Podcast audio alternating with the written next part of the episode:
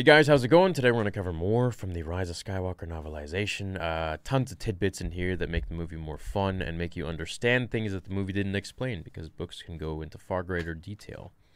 Um, it really fills a lot of the points, though, like Palpatine being a clone. Like, we didn't really have confirmation of that, right? So, uh, today's video is going to cover something that raised a lot of eyebrows, got a lot of people bent out of shape, and that is Force healing. And this, for me, was also a question because I'm like, well, why didn't Obi-Wan just heal Qui-Gon? You know, Qui-Gon had pretty much the same wound that Kylo had, and Rey healed it no problem. So, uh, what what's going on here? Why didn't Anakin just heal his mother, and uh, so on and so forth? You know, why didn't he heal Padme? So I'm going to get to that later in this video. However, today, right, uh, well, right now, we're just going to cover this segment at the bottom of page 92, leading into page 93. All right, I don't know if you want to pause there and read for yourself, or we can read it together. So let's go. Yes, the serpent was, and this is the scene in the movie where Rey comes across the serpent. Uh, she's going to heal him or her, and uh, we have seen this before by Baby Yoda. That was the first time we saw Force healing in the live action. Yes, the serpent was definitely wounded. A giant gash ran across several segments. She just had to reach it. Carefully, slowly, she climbed over the Vex's curved body until she stood within its coils. If it decided to kill her, all it had to do was squeeze. She spoke gently, to comfort herself as much as the snake. Leia says when something's trying to hurt you, it was usually hurt by something bigger. Like farm equipment, a grain farmer had probably rolled a tilling blade right across the screecher's lair, flaying it open. Rey reached for the wound. The Vexis hissed, and she hesitated. But it didn't attack. Heart in her throat, she stretched her hand forward, touched the serpent's cool segments. She was acting on pure instinct now. Rey closed her eyes, reached for the Force. Whenever she fought, or leapt through the jungles of Ajan or even mind tricked a stormtrooper into releasing her shackles, she channeled the Force, using it for her own advantage in some way but this would call for a different technique, something she'd learned from the Jedi text when she was mending Luke's kyber crystal. This time, she would give. A hum resonated in her chest as she gathered something inside her, offered it up to the serpent, her own energy, her own life. It was part of the Force, too, and she didn't have to keep it all to herself. She felt the Vexis calming, its pain was receding. After a moment, she dared to open her eyes. What she saw made her gasp. The wound had closed. The Vexis lowered its head to hers. It was so huge it could devour her in a single gulp. Its tongue flicked out, and it hissed, blowing her hair back, a kiss of sorts. The snake uncoiled around her, leaving her free. It slithered away into the dark, forging a new path in the hard packed sand as easily as if it were an eel swimming through water. When it disappeared, they could see a clear circle of sky.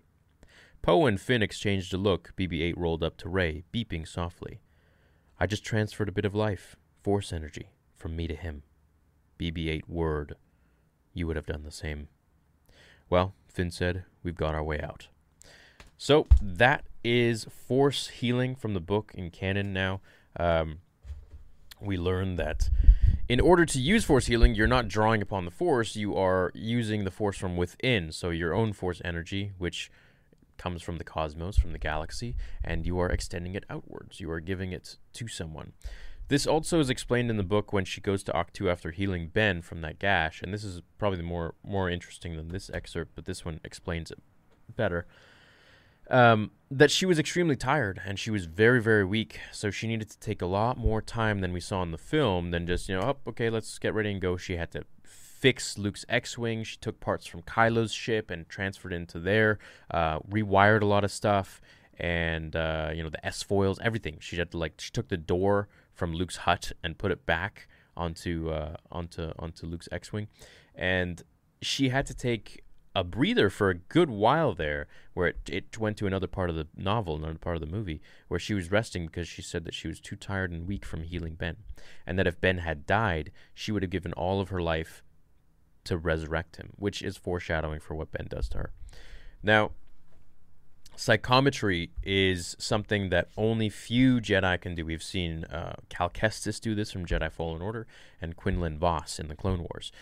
uh, psychometry is when you touch an object and you get visions of what this object has been through, where it's been, who has dealt with it, so on and so forth. We've seen this in some games as well too. Um, I'm forgetting the name of one horror game that I played on the gaming channel. Uh, it wasn't Man of Medan. It was, anyways. I digress. That's gonna bug me now. Uh, anyways, so I'm thinking, you know, psychometry is so limited to Jedi. Not not every Force user has psychometry, so maybe not every Force user has the ability to Force heal, and they have to learn it. And she learned it from the ancient Jedi texts from Ahch-To. So perhaps uh, all of this in conjunction with her having the power that Palpatine possesses because she is a Palpatine really makes you think, okay, well, you know, perhaps this is something that is a little more rare. I don't know. I wish they would have explained it a little bit better um, because it does create a lot of plot holes for sure. Uh, when you think about it, like why didn't Obi-Wan heal Qui-Gon, so on and so forth.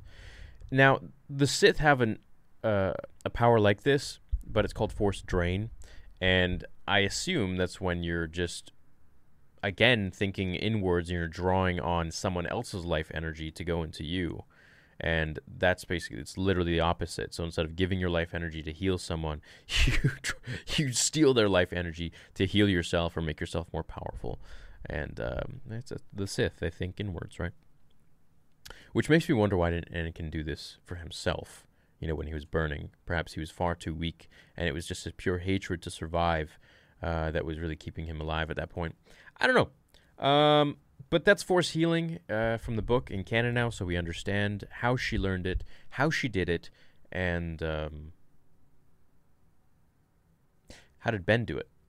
Well, in the book, that's a good question. It describes that he did it on pure instinct, and it was something that actually Rey had taught him because they have this force dyad. They're able to learn each other's force powers. So when she did it to him, he picked up the power, and that's how he was able to do it. So that's a good thing. I just thought of that, and uh, yeah. Um, but that's actually written in the book at the very end. So hope you enjoyed this video. Have an awesome rest of your day. Be well out there, and may the force be with you. See you guys and girls.